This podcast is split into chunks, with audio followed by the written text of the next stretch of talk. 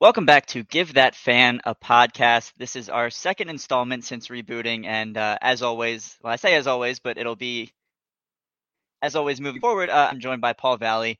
Paul, the Orioles are hot again. They're seven and one in their last eight games. Half a game back of the third wild card as we speak. Uh, the the Tampa Bay Rays are in the bottom of the seventh with a one run lead over the Brewers as we do this on Wednesday afternoon. Orioles are two games back of the first wild card with the Orioles and Blue Jays in the middle of a series. Uh, tonight's game, I think, is going to end up rained out uh, or at least delayed by a little bit. The forecast is not looking great.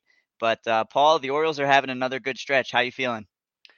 Yeah, I feel good. I um I was at the game last night. We're gonna get into that in a little bit, but um uh, had to leave prematurely after that rain delay because of the pooch. But um yeah, no, the, the, Orioles are playing good baseball. They're they're red hot. They they're winners of seven of seven of eight. I think they're what twenty two and seven since since uh, what July third or, or, something like that. Like th- somewhere around there. Yeah. Their their record over the last twenty nine games, I think, is the second best in baseball, only behind the Dodgers. Um, so yeah, they're, they're, playing good baseball still. Matt Kremnitzer put out a tweet today that said um, I think we really need to stop and reflect on the fact that the Orioles are the hottest team in baseball with a rotation of Jordan Lyles, Kyle Bradish, Dean Kremer, uh, Spencer Watkins, and uh, Austin Voth. Is it Voth or Voth? Voth, I believe. Voth, Austin Voth. Um, so yeah, look, it beats the alternative, right? The Orioles are, are playing really well, and they're, they they've already won a series against the Blue Jays, and so they're headed in the right direction for this final stretch they play a ton of winning playoff and uh, playoff caliber teams. So uh, I, I, like where they are now. Let's see where they are in a week. Yeah. Oh, we we were saying the lineup or the uh, schedule, excuse me, is starting to get real, and uh, so far so good with two wins against Toronto. Uh, getting closer and closer to. Uh, I mean, second place is is not far away at all. Two games back. So. Right. You know, this is this is a good team. It's very exciting.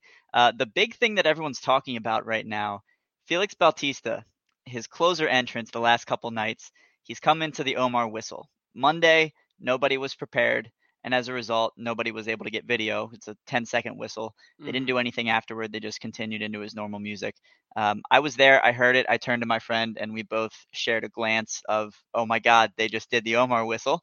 Uh, but it wasn't very loud. wasn't super exciting, but it was something that the Orioles kind of did to just get the juices flowing and see how the fans would react. Uh, we reacted accordingly, asked for a little more showmanship, and last night, Tuesday night, I should say, everybody in the stadium was prepared. Everyone had their phones out. A bunch of people posted video. The whistle was followed by a light show and a little bit of a hype video. There was some audio of Kevin Brown talking about Felix Bautista being six foot eight. I believe I heard something calling him the Mountain, uh, mm-hmm. which is, I guess, coined by Ben McDonald.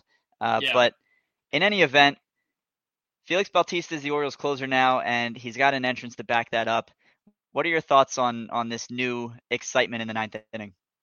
Well, look, after we saw Edwin Diaz all over social media and all over TV with his yep. entrance with the, the trumpets playing, which was epic, and then Josh Hader had one last night only to go blow the save. Um, I think it's I think it's fitting. You know, this this team's playing good baseball. Felix Bautista has that 102 mile an hour fastball to be paired with an 89 mile an hour splitter. He's as hittable as anybody in the game, as unhittable as anybody in the game right now. And look, the Orioles are playing good baseball. You got to have that swagger. I I love it. I, I don't know if it's going to stick around or not. They were talking to Felix Bautista about it, and I read him saying that they were playing the Undertaker's music when he would come in last year in the minors. Uh, and he thought he thought that was really cool. Maybe it switches to that. But if you have your finger on the pulse of the city, I think the Omar whistle followed by his music and a little hype video is, and that light show, which was freaking awesome. It's so funny, man, because I was at the game last night and I remember I, I'm looking up at the lights and I'm thinking to myself, they used to do a light show when Zach Britton would come into the game. Yeah. I haven't seen anything about that since. And then they did a light show. Of course, I wasn't there. I left early. Um, but they did the light show. I just thought that was cool. I, I, I love every bit of it. Yeah, man. Andy Kostka wrote up a little thing for the Baltimore Sun uh, talking about it, and he got in touch with the organization, and uh, they kind of just told him, "We're not really sure how we're going to move forward with it, but I think at this point, the fan response to it and the fact that it's gone completely viral on Twitter is bodes well for for the use of it to continue. Uh, but it it was it was very exciting, got the crowd riled up. I'm sure the players enjoyed it too. But you know, you mentioned Zach Britton. We haven't had a, a light show since he would come in and they'd play for those about to rock.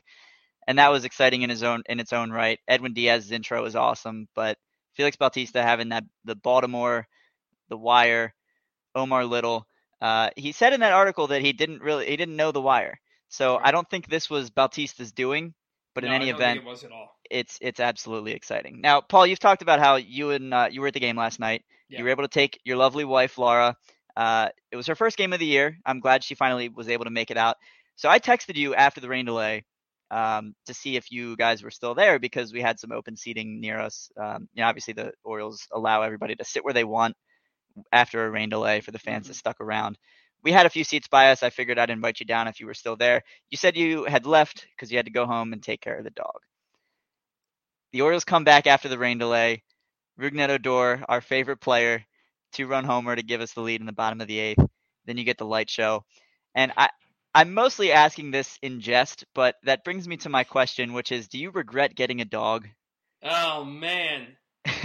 there are very few things that can make me regret getting a dog. I love I, I love that little dude. And um, if it was going to be anything, it would be something involving the Orioles. But no, no, no, no. Bruce is like he's he was a game changer for me. I love that guy. So um, no, I don't regret getting a dog. I told myself that the Orioles came back and won. I wouldn't regret leaving the stadium. I still felt a little kind of way about it. Um, we're looking at the at the radar. It's 9:33, and I was like, it looks like the radar, the, the rain is just a small cell. It'll be out of here by 10:30. And Laura's like, we can't stay for that. She's like, but if we do that, we won't get home till midnight at the earliest.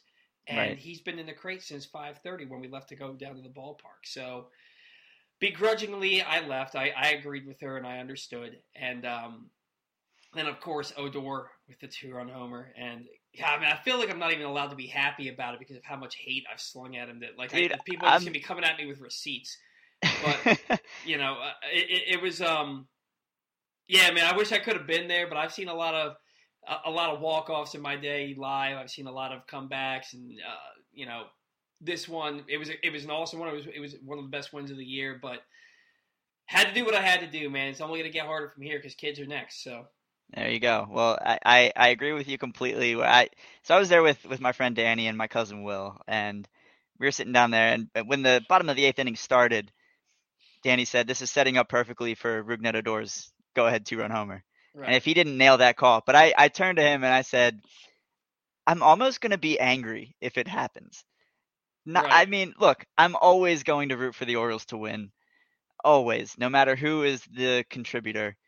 But man, if that wasn't set up perfectly, Rougned Odor, who is completely useless when it's not a close game, eh, you know, I, I, I, the, he hit the ball. I knew it was gone. I just kind of turned to him with my arms out. I was like, really? This is this is what we're doing? After he had a, a game that was incredibly frustrating between an error, a missed relay, it just it wasn't Another great. and then after the home run in the ninth, exactly. Luckily, that didn't come back to the hurt us too the, much. The base running blunder.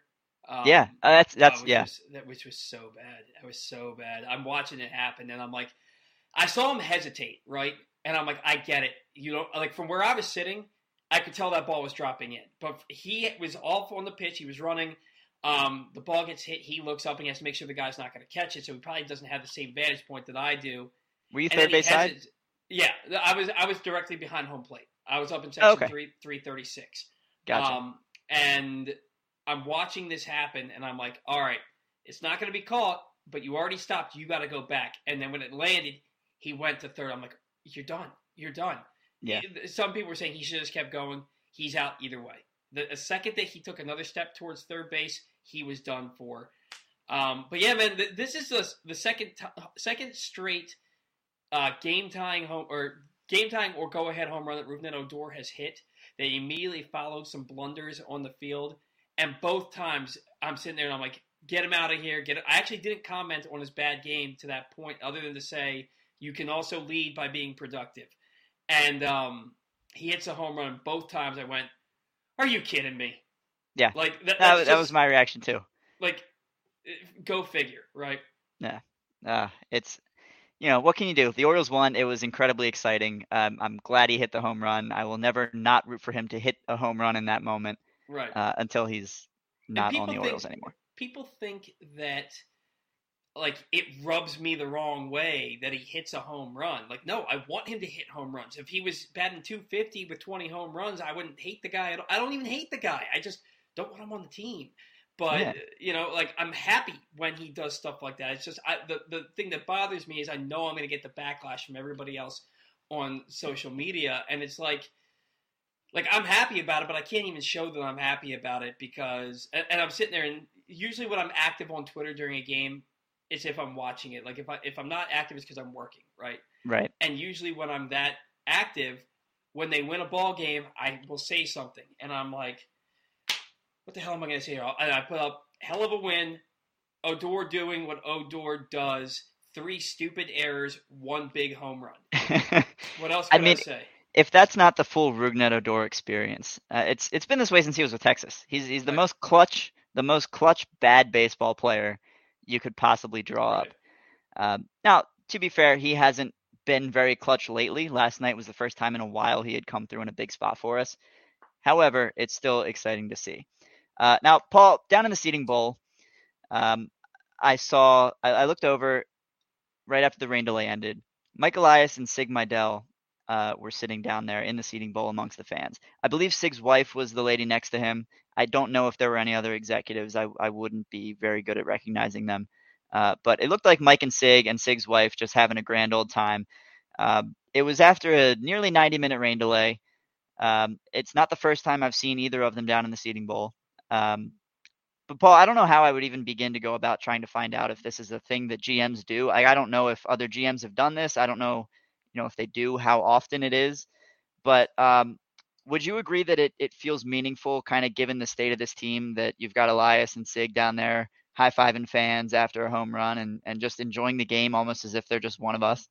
Yeah, well, I- I'll tell you that that's not the first time that we've seen Mike Elias in the stands, right? MASN. Right. Anytime he's in the stands, MASN shows it, right? Yeah. Um, him sitting in the middle of all these fans that came down to sit down there after the delay, and the look on his face, the smile, how how happy he was after that Odor home run. I don't know that other GMs do it. I don't really care if other GMs do it. I think it's awesome. I think it's a it's a good sign to your city, your fan base, your team that you're sitting in there and you were having the time of your life watching your team win a ball game. To me, it makes me feel like his comments about it being lift off from here and the, all the comments that he made after trading away Mancini and Lopez are genuine. That like this is fun for him, and it's like, all right, th- th- let's let's ride with this. Still don't understand some guys being on the roster ahead of some guys in the minors, but that's a topic for another moment.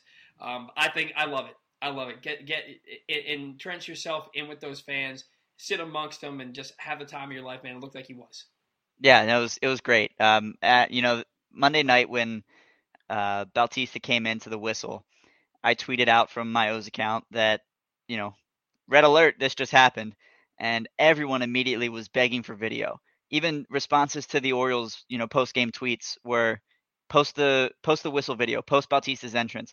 No one had video because no one was prepared, and the Orioles obviously didn't, you know, take video. Otherwise, they would have posted it. Mm-hmm. So Tuesday night, I get this video of Odor's home run, or uh, sorry, of Bautista's entrance.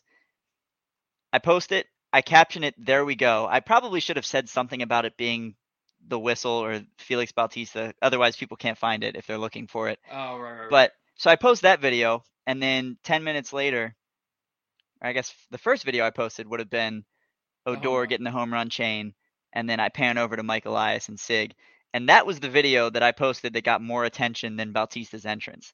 I Mhm. just I thought that was interesting. A lot of fans thought it was really cool to see Mike and Sig there. You mentioned the smiles on their faces. It, it was it was really cool to see, and I, I hope we get to see more of that as this team continues to get better and better.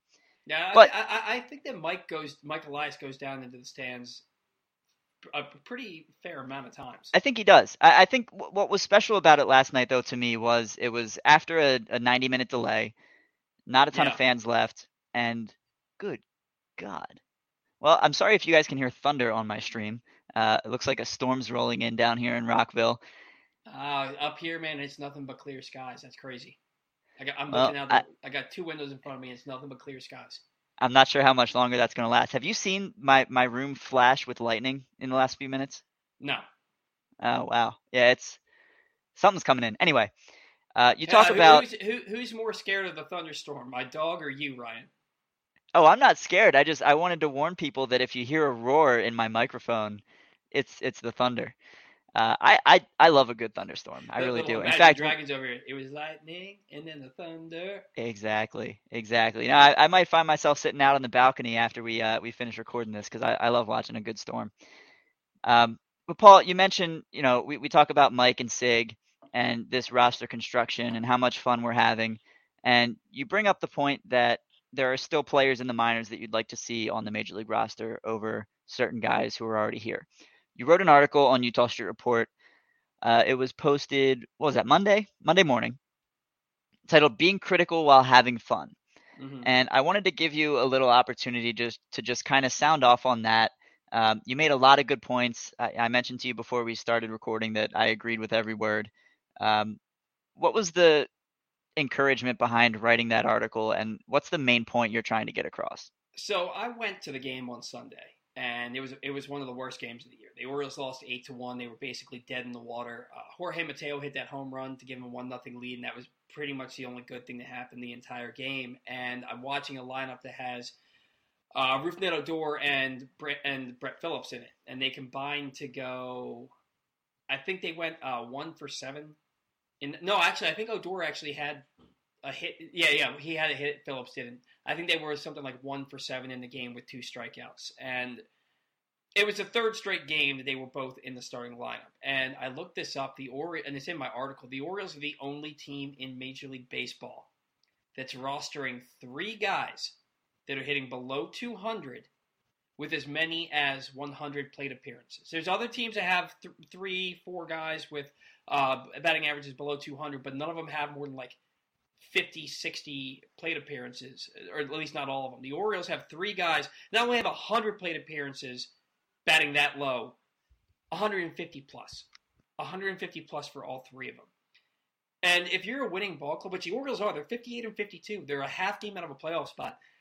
You can't have that on your roster. Chirinos is the only one to me that that's acceptable because he's the backup catcher. If he could hit, he's probably not a backup catcher in Baltimore. He's probably starting. I just saw the lightning in your. There you go. He's Sorry, go ahead. You just got paparazzi taking pictures of you, but he's Yeah, probably starting someplace else. So, so Chirinos is the only one that I find acceptable. Odor and Phillips, they don't offer you anything offensively the majority of the time. And so I'm posting this, and people are telling me I'm being reactive, and they're telling me that you know just enjoy. If one more person tells me just to enjoy the winning right now, like it's not that I'm not enjoying it, guys. I just know that this team can be even better, right? right.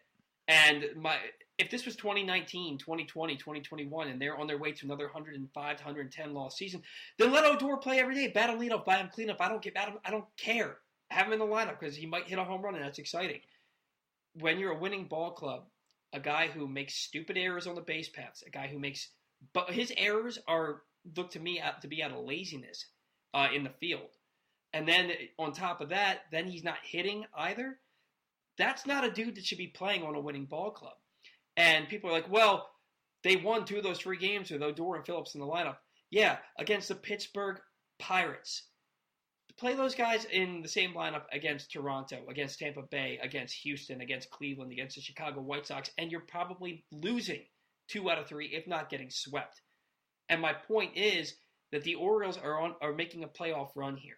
They've got guys in Gunnar Henderson and Jordan Westburg and Kyle Stowers knocking on the door that are major league ready. And I don't care what you say, Gunnar Henderson is major league ready. If nothing else, he can at least give you professional at bats at the big league level. Maybe he hits 230, but he'll probably get on base at a 350 clip because he has professional at bats. To me, you look at the 2012 Orioles. Exact same situation. Through 106 games, they were 55 and 51. At 60 and 51, they called up a 20-year-old Manny Machado from Double A that was hitting 266. You're talking about a 21-year-old Gunnar Henderson who's in Triple A hitting damn near 300 with a 400 on base percentage and a 550 slugging percentage.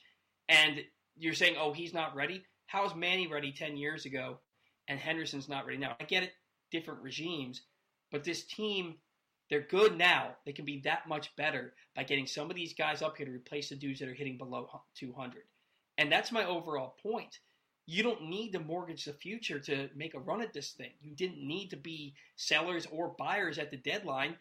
All you have to do is call up Henderson, Stowers, and Westburg, or one of Henderson and West, one of Henderson and Westburg, and Kyle Stowers, and that's adding from your own system guys who should be here now anyway that make you better. And that's my point. I, I, I want the Orioles to be as good as possible. Yes, winning is nice, and I'm enjoying it. But I want this team to take that next step. If the playoffs are right there, get there. They've made the playoffs five times in my lifetime, 13 winning seasons. I want it. Give me the playoffs, and you do that by calling up the guys that are better than what you currently have. Yeah, I, I agree with you completely. And you look at someone like Kyle Stowers, who would he replace on the roster? The obvious answer there is Brett Phillips. Rougned Odor would be the, uh, I guess, get designated for assignment if they were to call up one of these infielders. But you also have Tyler Nevin on your 26 man roster. Mm-hmm. He's got options. He's not playing much at all. He's not giving you at great all. production when he is playing. So he, he gets optioned easily. You want to keep Odor around? Fine. Keep him on the bench. Get one of those young infielders in the lineup. Uh, he shouldn't be taking playing time away from Terrin Vavra. He will not be taking playing, or better not be taking playing time away from Gunnar Henderson or Jordan Westburg when they're up here. Maybe uh, Ramon Urias gets moved to a bench spot, but in any event, I, I, I'd I'd say it's okay to appreciate the winning that is happening while mm-hmm. still acknowledging that there is room for improvement. That's the whole point of being a sports fan. And you know, you mentioned that the Orioles didn't have to improve at the deadline by being buyers. They traded away a couple guys. They can have a much better second half roster than they had at the beginning of the season, and that's mm-hmm. without Trey Mancini and Jorge Lopez if they just make a couple of these moves. So I, I agree with your point there. I'm glad you wrote that article. You haven't been writing much. I think you mentioned it was your second article since March of 2020. Yeah. But it was a great one. It was a good read, very agreeable. My wife um, told me that she thought it was too long. And I was it was it was a long article, but it was the only way to get out because I was getting so annoyed because people just didn't understand that I wasn't talking about one game. I'm talking about the rest of the season and you get 240 characters on Twitter and it's like I need to write an article. I got to get this off my chest. I need to say exactly what I mean and have people understand it. And you know, it's just it's it's one of those things. It's nothing against these guys personally. There are better ball players already in your system that are knocking on the door. Get them up here. And also, exactly. and I, I alluded to it in the article that I also understand that calling up Westburger Henderson and calling up Stowers at the same time gives you a roster crunch. It means oh, less for sure. playing time for Urias and Vavra and less playing time in the outfield for Santander or Hayes on a given night. And, you know, because you're probably going to have Santander DH and Stowers play right field, and you're probably going to have to move Urias over the second base to put Gunnar Henderson or Jordan Westburg at third base, which means Vavra isn't playing as much. It, like I understand what happens, but that's the tough. And I ended the article like this. That's the tough decisions that winning ball clubs have to make. yeah, the, and it should be in the business of saving somebody's feelings when you have a playoff chase on the line. Exactly, and it's a good problem to have when there are too many guys who deserve to be in your starting lineup. And I'm yeah. I'm excited for the Orioles to once again have that problem because it's it's been quite some time. Absolutely. Uh, big news today: Grayson Rodriguez threw off a full mound today for the first time since his injury. Paul, do you think we see him in the majors before the season ends, or do they play it safe and, and wait till spring? Oh man, um, knowing this team and knowing Mike Elias the way I do, and I'm not like buddy buddy with Mike Elias, but I know the way he, that he runs a ball club for the last four years. Um, I don't think we see him. I no, he did. Elias did make the comments that if you had asked him a month ago, he'd say Grayson Rodriguez isn't pitching again this year. But now the way he's progressing, he's ahead of schedule. He thinks that they want to see him on a game mound. Um, if they see him on a game mound, I don't know if it's at the major league level. I, I can't imagine that you wouldn't send him on a rehab start or something like that. I'm gonna, I'm gonna say I don't think we see him in Baltimore this year, but it wouldn't surprise me in the least if they do, especially if they're so close to the playoffs towards the end of the season is he on the 40 man? He's on the 40 man, right? Grayson, I don't believe, is on the 40 man. DL Hall is because he had to be protected. Oh, right. Grayson. D- D- DL Hall is. So Grayson, Grayson will have to be protected. Now, so that people are talking about how the Orioles might be calling up Stowers and Henderson and Grayson Rodriguez if, if Grayson Rodriguez is ready, how they might be calling them up when the rosters expand in September. But I'm pretty sure that to be on the playoff roster, you have to be on the 40 man before August 31st. I don't know if that date's been moved back or they did away with that, but I know that's how it used to be. So my question is, if you call these guys up when rosters expand in September, are they able to be on your uh, playoff roster? Because I don't think that they are. I don't think so either. I don't know the exact date either, um, but I, I don't believe that they would be eligible. And the, the other thing you have to consider is, and I, this is a an issue that you figure out later, as far as I'm concerned. But one thing I'm sure that the Orioles are talking about is if you're adding these guys to the 40 man this year, guys who you're not going to have to protect for the Rule 5 draft, then you're tightening your 40 man and you may end up losing. You know, the Orioles very easily could have lost Robert Neustrom or Nick Vespi if it weren't for the lockout. Mm-hmm. So you, you have to consider that as well going into this offseason because I'm sure there will be a Rule 5 draft once again. Yeah. You're going to have to protect guys from the 40 man. So that's another thing to consider. If you add them now, the only way to get them off is to designate them for assignment. Obviously, you're not going to do that with your young studs. Um, so let's go ahead and move on. We've we've been doing this for about the 26 minute mark. So let's get into some questions from listeners slash Twitter followers. They might just be Twitter followers. I hope they're listeners too. Uh, we'll see. Uh, but let's get into a couple of them. Uh, the first one that came in was when will Rougned Odor be added to Monument Park? Uh, he will not be. Let's move on to the next one. Um, and, and Monument Park is in Yankee Stadium, Yankee Stadium, and I don't think they do that for guys that got DFA'd. So yeah, I, I think he was talking about Legends Park. I, I, I, I know what he was talking about. He called it Monument Park, which is the yeah, yeah. the place in Yankee Stadium. Right. If they want to put him out there, it's fine with me. But he's he's not getting a statue at Camden Yards. Um, a more interesting Odor question came from Mike Gilman. Is Odor the Jameis Winston of Major League Baseball? I saw that tweet, and I, I actually think that's a a pretty solid comparison. One of those guys who's not good until he is. Does that make sense? One, one of those guys who has you shaking your fist at him and then throwing your fist in the air. Uh, exactly. A, a, a little bit later. In that sense, I can see that. Um, I think Jameis Winston's uh, more consistently successful than Rougned Odor is. But sure, if you're going to compare him to an NFL player, then you know, sure. He. Or, I think or, it fits. Right. Yeah, it, it, it, it does fit. It does fit. Uh, had a couple questions from Hunter. Um, what do we think are the major storylines for the Orioles the rest of the season? He was referring to uh, promotions, uh, potential playoffs. What, what, do we think are going to be the big things moving forward, Paul? Well, the, the, the big storyline is getting to the playoffs, right? The, this playoff chase. You're sitting here on August 10th, and you're a half game out of uh, the third wild card spot, and you're two games out of the first wild card spot, where you'd be hosting a wild card. I think you'd be hosting a wild card series. Um, I believe so. If, yeah, if you have the first spot, yeah. Yeah. So that's the big storyline. I think the next biggest storyline is when, oh, and if when do we see um, these prospects? If we see them at all, um, are we going to see Gunnar Henderson and Kyle Stowers and Jordan Westburg? Any of those three? A couple of those three. Are we going to get DL Hall down the stretch? He was a little bit better in his in his most recent start after two just bad ones uh, in a row previously.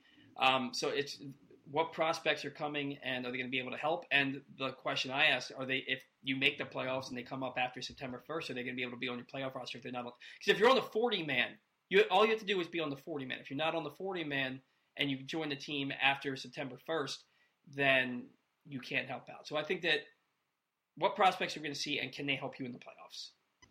Yeah, I think so too. Sorry, I'm, I'm muting my mic because this thunder is pretty much nonstop. Um, but yeah, no, I, I agree with you. Um, I, I don't think there's anything kind of below the surface that that we'd be able to bring up as a major storyline. Uh, you know, obviously we've been talking about these prospects for a couple weeks now, and that's not going to end until they are called up. And then, can this team stay in the thick of a playoff hunt? Which brings me to another question. I think this one came from Ryan. Is this actually a playoff team? And um, you know, it's it's hard to argue at this point that they're not. I mean, you, you know, you highlighted in your article, Paul, some of the the trends and the you know the Orioles have this record since this date. It's all trending upward, and mm-hmm. there's no reason to believe that, especially if they continue adding guys to the mix, that that's going to change. And so, if the team stays on their current pace, they're they're almost certainly going to make the playoffs. Now, I don't think you can bank on that because this is a, a young team that has been bad for quite some time, and you almost don't believe that they're legit until they clinch a playoff spot. Right. And so there's a lot yet to be determined, but I, I've you know, and, and we talked about this in our other show too. It's great that the Orioles have started out off so strong. It's great that the Orioles are on this hot run, but they're gonna they're gonna fizzle out and they'll end up winning you know 72 75 games over the course of the full season I, I don't think either of us feel that way anymore Yeah, so at the time that I wrote that article, the Orioles had 54 games left in, on the schedule. Um, in the previous since game 20 where they were where they lost and they fell to 6 and 14. Uh, they were they were played in the 88 games since then as of Sunday, they played at a 92 win pace. Since Adley Rutschman's debut on May 20, the day after May 21st when they lost on his debut. So since May 22nd, they played a 102 win pace. And since they were at a season high 11 games below 500 on June 11th, they played at a 106 win pace. So they're trending upward. They're in the right direction, right? They're, and they're they're only getting better. Uh, so you can't call the season a fluke, right? We're past it being a hot start. I've always been like, when do you stop calling it a start and you just start calling it whatever it is? Because like, like you'll see, oh, the Steelers got off to an 11 0 start. Well, I mean that's two thirds of the season. What do you mean they got off to an 11 0 start a couple Right. of years ago, right? So at what point do you stop saying, oh, they got off to a good start, but they'll fizzle? They're in August. There's a month and a half left in the season. There's under a third of the schedule left, and they've been playing well above 500 baseball for three months. So at this point, you have to believe in this team. Will they make the playoffs? Well, you have to look at who else is in contention because you're not going to win the division. If somehow the Orioles win the division, it's the greatest comeback in the history of sports. oh absolutely Um, but you have an opportunity to get into a wild card. Toronto, Toronto might be better than you. Uh, you've won more games against them than you've lost this year, but Toronto, their, their roster is probably more talented. I think we can agree on that. i would say Um, so Tampa Bay, they might have better starting pitching, but they're beat up. They have a ton of guys on the IL. I don't think they're better than Baltimore. I think Baltimore's a better team. So then you go to the Central, and the Central probably not get more than one team um, into the unless the White Sox get uber hot, and they've been so up and down and beat up this year too. You really only have to be better than Seattle and I would imagine the White Sox. And probably uh, and the question is, are you better than those teams? I think, I, and that's so hard to answer, man. It's so hard It to is answer tough. because because I feel like the Orioles are just as good as the Mariners, if not better. But they lost four six to them this year, right? And they took three of four from the White Sox in Chicago when they were really beat up. Even if the Orioles don't win the playoffs, I think they're for don't make the playoffs. I think they're for real. I guess is what my long everything I say is drawn out these days. I, I guess my long drawn out answer is I think that that they're for real whether they make the playoffs or not. They got a lot of a lot of winning they got to do the last two months to get there. Yeah, uh, you you apologized to me after the show last week for for going on a lot. I'm like, this is your show too, man. Talk as much as you want. Um, I, I I always appreciate your input. Uh, in fact, I pro I think I trust you more than myself to to say some of these things, and and you're uh you're very good at that. So I Yeah, I- appreciate that. it's it's yet to be seen. You know, you mentioned we only have to be better than a couple more teams if if we want to actually make a run at this thing. And you look at the White Sox, I think their manager is the guy standing in their way. They have a very talented roster Yeah. The Jays, I would uh, agree with you, are are more talented than us, especially when you look at their starting rotation. I think them to win the to World. Series, to go to at least go to the World Series this year. You know, the, I the- I the- think they the- could too. The fact that they, the fact that. I, I- I think they had to fire their manager because even though they were in a playoff spot when they fired him, they they were underachieving. You know that Yes. that, that team that team is, is a hundred win. That's a hundred win roster. That's not going to win hundred games. Right. It, they, yeah, they absolutely should be. Um, and I, I'm I'm hoping the White Sox come back and, and win the Central. I have a uh, a parlay. It was I think it was the Astros. It it was either the Astros or the Yankees to win the division, the Dodgers to win their division, the Orioles to win over 60 and a half games, which is a shoe in at this point. And the last piece is the White Sox. So I need I need them to to get hot, but not hot enough to take a wild card spot away from the Orioles. Right. Um, the Well, Orioles, by the that- way, would be in first place in the AL Central. That's what I was about As of right You- now. you look at that Central Division, and the White Sox, Guardians, and um, Twins are all separated by what, like a game and a half. Yeah, it's close. Yeah. It's real close. Uh, so let's go ahead and move on. We have another question. Uh, this one also came from Hunter. Um, if we could tweak the Orioles uniforms, Paul, what would you do? For for me, I'll- I'll go first. I just have a quick one. The the apostrophe in the O's logo is backward, and it drives me crazy. That's the one tweak I would make. Other than that, I'm I'm pretty content. Um, I Derek Arnold posted this. I do not, and it's funny because I have a black, an all black Orioles hat that's just the O with the apostrophe S that I wear to the gym all the time. I actually love that hat, but the black hat with the orange bill and the orange O's, I hate it. I hate that yeah. hat. I hate that hat. It's actually the only Orioles hat that they wear on the field that I don't own. It's the only one. And so I, I, would get rid of that hat, just like Derek said. But then on top of that, you remember, I think it was 1971 when they had four 20 game winners and they had the picture of those four 20 game winners and they're all wearing the all orange uniform? Yes. I want to see the all orange uniform. Give it to me. I, I, I want it, I don't know, once or twice a month. If that became their, their every Saturday uniform, I'd be giddy but I'll, I'll, I'll, take it. Give me that uniform six to ten times a year, and I'm set. I love that look. Yeah, I, I, one thing I wrote as well was I, I, wish they would wear throwbacks way more often than they do. I, mm-hmm. honestly I can't remember the last time they did. I think looking back, the last one I can remember, and I'm sure they've done it since then, just none of them stand out. They wore the, the old ones in the, the 2014 game against the Cardinals when they celebrated mm-hmm. the 60th anniversary of the team. They wore some throwbacks in that series since then, I, I really don't recall much, but I'd, I'd like to see those throwbacks. And yeah, the, that all orange is the best of the best. Um, I'm also excited to see what they do with the City Connect jerseys. I think we should yeah. be expecting those next season. Is that correct? I think they're on they're on tap to do it next year. I think they're one, yeah. I think it's like they're one of four or six teams that are get they're doing it next year. I'm excited to see what concept they they they take that in. Um, we don't know if it's going to be warehouse themed or you know Old Bay themed, Natty Boh themed. Who knows? But in any event, I'm I'm excited to see what they do yeah. with the City Connect jerseys. And even if it sucks, I'll probably buy one because it's it's cool. They'll just wear um, purple uniforms and connect with the Ravens. Uh, honestly, fine with me. I will take ten of them. Did you see the the picture? Um, somebody photoshopped it of Lamar Jackson wearing a football uniform that was Orioles it was I like an, think I've like seen an orange jersey and said Orioles across the front, and it had the Oriole bird on the helmet. Yeah, that yeah. Lo- it looked so cool. It looked so cool. I was like, oh man, I wish they would let the Ravens do that. But they already have two orange teams in the division. You know, that's I, true. That, that was I thought that was cool. Maybe if the Orioles did something like that, but that's not really a City Connect. That's a Ravens Connect thing. Anyway, yeah. I digress. um, Matt Taylor, who is uh, a, a, very well respected member of the Orioles Twitter community, uh, he wants to know. He, he wanted a discussion, and honestly, I don't know if if we can get into a massive discussion about this simply because I'm not sure we have an answer. Um, he wanted to, to us to talk about lesser known factors that go into deciding when to call prospects up to the majors. And I think in order to answer that question, the first thing we have to do is understand if there is a specific pattern or if it's a case by case basis.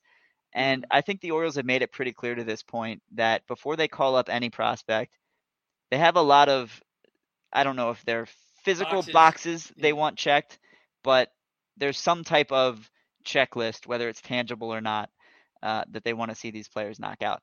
And uh, it brings me to another point. Um, Chris Resitar, another member of, of Orioles Twitter, doesn't call himself an Orioles fan, but he, he's definitely involved. Uh, he's a friend of mine from high school, big time baseball fan, big time prospect guy. And I saw a tweet from him a couple weeks ago in response to someone else where he said that he's been trying to figure out what the pattern is and he, he can't figure it out.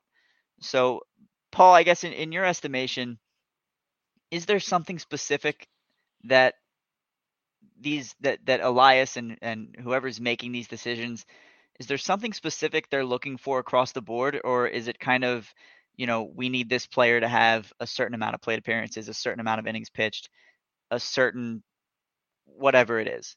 What what do you think is the qualifying factor? So i think that they're just looking for sustained success at each level Right. So like they're, they're really quick to move guys from high A to double A and from double A to triple A. They are not quick to move guys from triple A to the majors as we've seen. And I think that they that they want like if we're to bring you up, you need to be excelling in each one of these categories. And maybe with Kyle Stowers it's yeah, your strikeout rate is down, but you're still striking out 25% of the time. And maybe with Gunnar Henderson like you put in the notes, yeah, you're you're you're tearing the cover off the ball, but your OPS is 702 against lefties. You know, and the, and with DL Hall, you throw 100 and you get a lot of strikeouts, but you also walk a lot of guys. Um, and there was so, the issue with him maybe tipping pitches a little bit in, in a couple Right. starts. That could be a, a persistent issue that they want to really. and well, tackle. and that that's actually something that he noticed himself. Hmm. Um, and he thought that he was noticing. Maybe a pitching coach brought it to his attention, but it's from what I read, it seemed like that's something that he figured out on his own, and he just started dominating after that.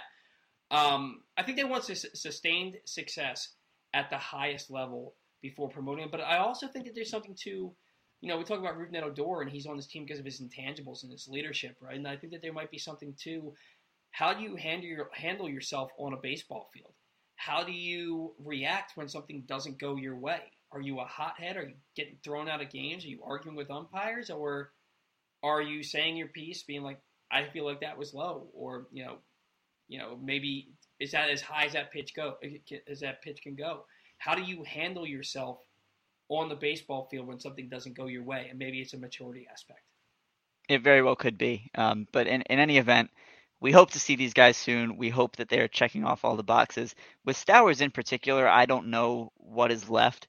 Um, I, I, I wish, and I, I'm sure this data is available. I just personally don't know where to find it. But it could it could also be an issue with these hitters of maybe they really struggle against breaking balls. Maybe they really struggle against you know fastballs upwards of 96. Who knows? It could be Mhm. any number of things that they know is going to become a problem if they make it to the major leagues and start facing these more dominant pitchers who it feels like most of them now are throwing 98 mile an hour fastballs.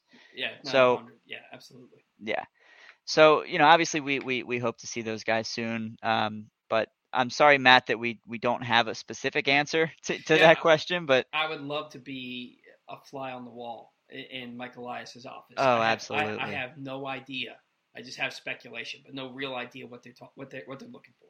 I, you know, when they were down in the seating bowl last night, I, I wanted to go over to him because uh, DJ Stewart is back. Uh, pardon me, I'll get to that in a moment. Rowdy Tellez just hit a game tying solo home run in the bottom of the ninth inning. The Rays and Brewers are now tied. The Orioles' wild card hopes, for the short term, are, are still alive. How about a new nickname for Rougned Odor, Rowdy Roogie? Rowdy Rugi, I like it. I saw uh, Tom, who is is Odor's number one fan. Um, he tweeted yesterday hashtag stink bomb. How have none of us thought of that yet? Oh, That is Earl, brilliant. Um, Earl Weaver's ghost um, Uh, has been tweeting that for every Odor home run all year. oh, I I'm, I follow him and I have not seen that, so Yeah, I'm he, he I'm sorry, every Mr. Weaver. Well, that's great, and I, I think I think more of us need to do that. Um, Anyway, way, did you, did you see what Tom changed his Twitter name to? I It- it- I don't was, remember what it uh. I saw he changed it. It was um, first round. It was it was first round pick. Oh yeah, and he added the letters Added- to make he it. added to make it Roof net, like in Yeah. parentheses. It, it was actually pretty genius. I think that he said Dylan Atkinson came up with that. Ah, nice. I like it. That's creative. Yeah, I mean, hey, look, shout out to Tom. Say what say what you want about the guy, but he's been supporting Odor all along, and last night was one of the times he gets to celebrate his favorite player making another big play. You just know he's about to go five for forty-five again. You just know it's going to happen. Anyway, Oh, for sure. So anyway, so I, I bring up DJ Stewart, and then immediately a player who looks like DJ Stewart in Rowdy Tellez hits a home run and distracts me.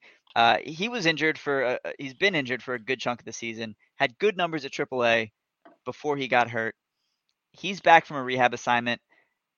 Paul, the Norfolk Tides started DJ Stewart at first base last night. Does that mean anything? Um, if he was The Orioles on don't have a regular backup first baseman on the roster. Maybe it does. Uh, if he was, but they've also been getting ground balls to Anthony Santander there all year, and maybe Right. that's what their plan is for him. Um, it, I think it would mean more if he was still on the forty-man roster. But Yeah. Stewart got DFA'd earlier this year, and he cleared waivers and he was outright to AAA. Uh, no, I'm going to say no for right now because I don't know that they. I mean, they have an open spot on the forty-man. I assumed it was going to go to probably Kyle Stowers, Yeah. but um, yeah, because they lost. They, they they DFA. They didn't DFA, but they released um, Rylan Bannon off the forty man and got picked up by the Dodgers again. Um, If he was on the 40 man, I, I would read more into it. But until that happens, I'm not reading anything into it. Yeah, it sounds like a case with with Bannon of they. Uh, it seems like they were trying to sneak him through waivers, but the Dodgers uh, grabbed him at the tail end there. I'm sure the Orioles were hoping he would clear and, and be able to accept an assignment to AAA. But you know, I, I bring up DJ Stewart because with Elias in the seating bowl last night, I you know you mentioned wanting to be a fly on the wall. I'd love to pick his brain, just even if it's just for a couple minutes. And I decided last night that if I were to go over and talk to him, which I did not do, but I probably will at some point if I if I see another opportunity. I'd I would have loved to ask him last night because I'm I'm terrified of this scenario. I wanted to ask him: Is there a non-zero chance that we see DJ Stewart here before we see Kyle Stowers? Because th- I, that would, if we get one of those Orioles tweets, we have made the following roster moves, and it says purchase the contract of outfielder DJ Stewart, and Stowers still isn't on the roster. I don't know how I would possibly react to that, but it would not be good. Yes, uh, DJ Stewart's one of those guys that you mentioned that when he gets his 96 mile an hour fastball, he can't get around on it. Yeah. Um, I've never seen a guy struggle with fastballs down the middle so much in all my life. Um, the thing, I would love to pick Mike Elias's brain. It, it, you would 100% have to say to him, "This is completely off the record." So, oh, absolutely. And, and, and you'd have to keep it to yourself forever. You couldn't yes. tell me, even behind closed doors, you couldn't tell me, right? Because right. The risk of it getting out, because then he could sue you. Um, yeah. yeah. I, I would love to say that, go to him and say, off the record, just you and me, what's your thought process with all this stuff? I just can't imagine DJ Stewart being back in. I mean, I guess I can. I guess I can if this was last year, right? If they yeah. DFA'd him and, and, they were a losing ball club, or they or maybe they had they they were uh, just a few games below 500, but were so far out of the playoff picture that uh, like maybe then. I just you know who he is at this point, and he's 29 years old. Like there's no I didn't think Odor would make it this far, and I had no inclination they'd ever go after Brett Phillips. No, we, I mean we we both wanted Odor cut out of spring training, mm-hmm, mm-hmm. and now now he's still I here. But I, I will say I I don't think there's I think there is a non-zero chance that that Stewart could be here. I won't put it at no. I won't say no. There's yeah. a chance. Oh God, there's a chance. Uh, I know. I hate it's. Uh, I don't want to think about it. I tweeted back in, I don't remember if it was April or May when the Orioles finally cut the cord and designated Stewart for assignment. I immediately tweeted, I can't wait to for him to clear waivers, get outrighted to AAA, and be back on the Orioles in a couple months. Mm-hmm. And if he hadn't gotten hurt, we might have seen it way sooner. But two out of three, it, it would not surprise me at all. But man, if he gets a look before Kyle Stowers does, he is the definition of a 4A player because oh yeah, he always has hit well at AAA. He's always hit well at AAA, but we thought big league level. We thought Ryan McKenna was going to be the same way, but he's been hot in his own right. He's yeah. he's been crushing it. Um, but another another kind of this or that um, with with a call up. Um, Matt Harvey has not been great in AAA since he made it there this year. Do you think there's a chance, kind of similar to Stewart and Stowers? Do you think there's any chance we see Matt Harvey before we see DL Hall? I, I think that one's more likely. I'm just not sure how likely. I think it's more, far more likely than yeah. the DJ Stewart thing. I think it's bordering on probable, to be perfectly honest with you. Um, DL Hall hasn't. He's had some really dominant outings for AAA, but he hasn't put together a, dominant stretch where he's not giving up anything. Right. And I think that really until he puts together two, three, four starts where he gives up no runs, a only a couple of hits, and only like a, a, walk or two with eight to twelve strikeouts, that you're not going to see DL Hall. Uh, maybe at the end of the month, but I think that if the Orioles find a need for starting pitching, and, and honestly, do they have a need for a starting pitcher right now, based on how everybody else is throwing in the I rotation? Mean, who do you replace? That's that's the and thing. It's, it's, so crazy to say that because you don't have anybody in your rotation that uh, if they asked us at the beginning of the year that we would have said we trusted. If you told yeah. me Spenser Watkins would be the Orioles' uh, non-Dean Kremer ERA leader uh, in August with an ERA sub four, I never would have believed you. Never would have oh, believed you. It's it's ridiculous, and I, am I'm, I'm actually trying to pull up now.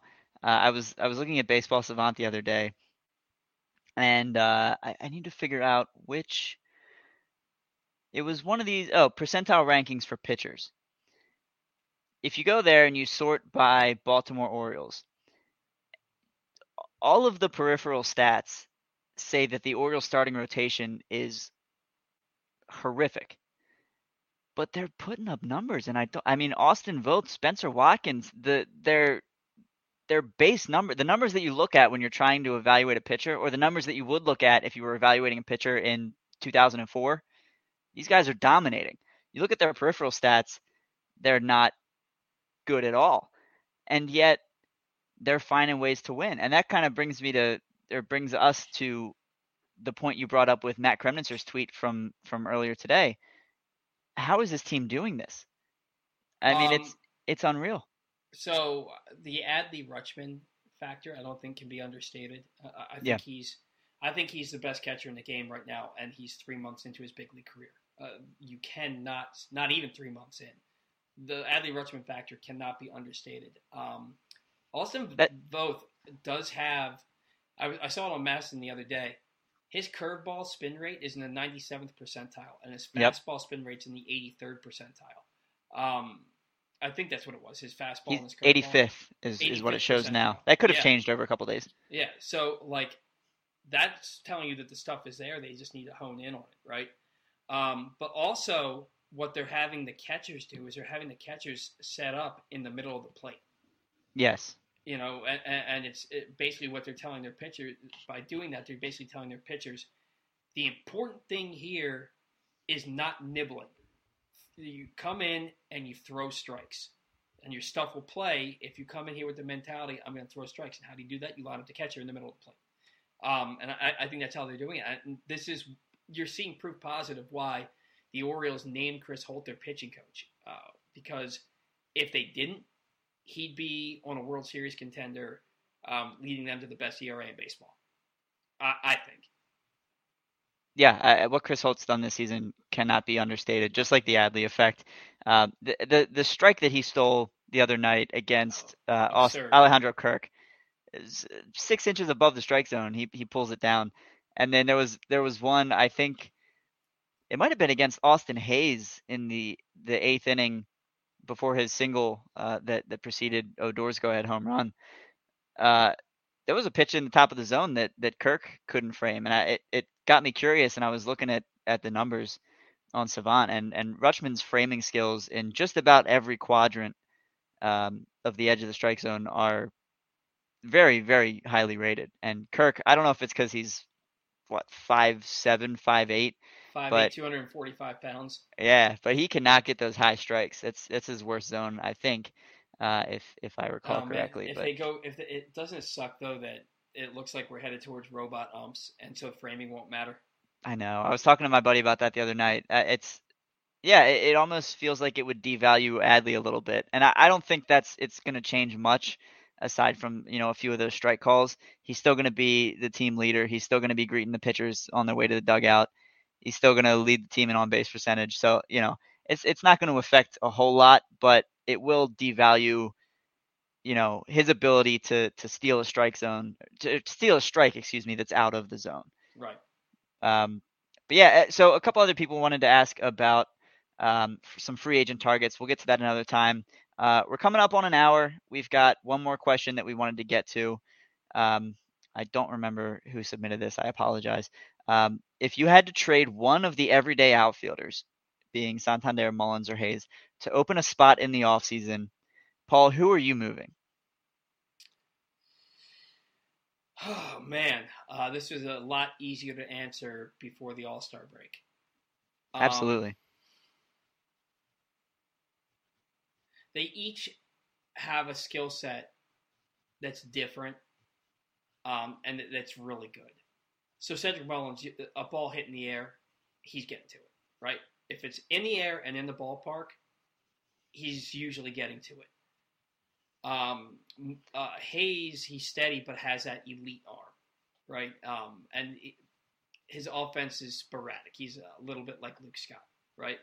Um, and then Santander, power from both sides of the plate. He's he's a guy who just crushes the ball when he gets hot. He can carry a team, and is he was a Gold Glove finalist a couple of years ago.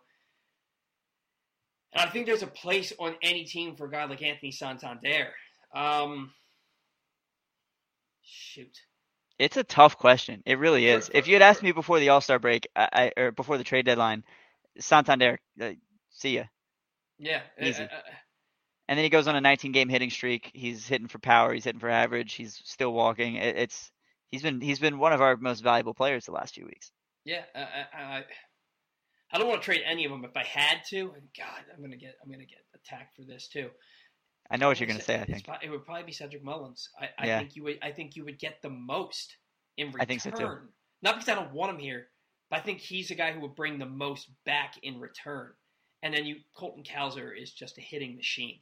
Uh, so you put him in center field, and you'll you're still okay. Um, yeah, I hate that question, man. It's just so I know. so damn hard. It's so damn hard. I don't want to trade any of them at this point. Although, if you ask me who I think is the likeliest to go, it's probably Santander this offseason. Probably, I, I think so too. When you when you consider the defense, I know they love the pitchers love having Mullins out there. The the the knock on Mullins obviously is he's everyone runs on him. He's got a terrible arm. Uh, we saw it. Mhm. I saw a couple of first to thirds last night that were like, "There's no way that he should have taken that extra base." But they're not afraid of Mullins. I mean, Vlad Guerrero went first to third on a routine single to center field. Yeah, and It's- um and, and Mullins didn't even try. And legitimately, No. any other center center fielder worth their salt comes up throwing on that and makes it close at, at the at the worst close to third base it, with a good throw. Mullins didn't even try, and that's the thing Yeah. with me is I think Cedric Mullins is going to have to move to left field. I, I Yeah. cannot allow guys to keep tagging from first to second on deep fly balls to center field and scoring without a throw on base hits to center field from second base. So you can't let that keep happening. I think that he's got to move to left field if if you're going to keep him on your roster. Yeah, I, I think so too. Um, and if you know they're not ready for Cowser, Austin Hays I think would play a spectacular center field. He might not get to as many balls, but you're not sacrificing a ton of range, I don't think. Mhm. Um, and, and and that still, the arm you still is have you still have Cedric playing in left, and Cedric can cover the gap still in left field. Exactly. Most, most of your hitters are right-handed, right? So you still have uh, Cedric who can cover that gap. I don't know that Brandon Hyde is ever going to do that, and which might mean which might make it Mullins even more likely to be traded. But um, God, I don't want to trade any of them to be honest with you. me neither. But uh, if if it comes to finding a spot for Kyle Stowers, then trade any of them. As far as I'm concerned, I hate saying that because it's yeah I don't I don't actually want that to happen. But um, I've I've been saying for three weeks now I need Kyle Stowers in my lineup every day. Mhm. Um, Paul, that uh, appro- we're approaching an hour here. Um, I think my internet is starting to cut out a little bit with this storm because I uh, our audio has been a little choppy these last couple minutes. I don't know if it's the storm or my internet or what, but um, I'm gonna wrap this up before the whole thing comes crashing down because I'm I'm terrified of that. So uh, amazingly, Laura does not have a ticket for tonight's game despite the rain coming. I've tried to take her to two games this year. We tried to go to the first game against the Cubs. It got rained out before first pitch.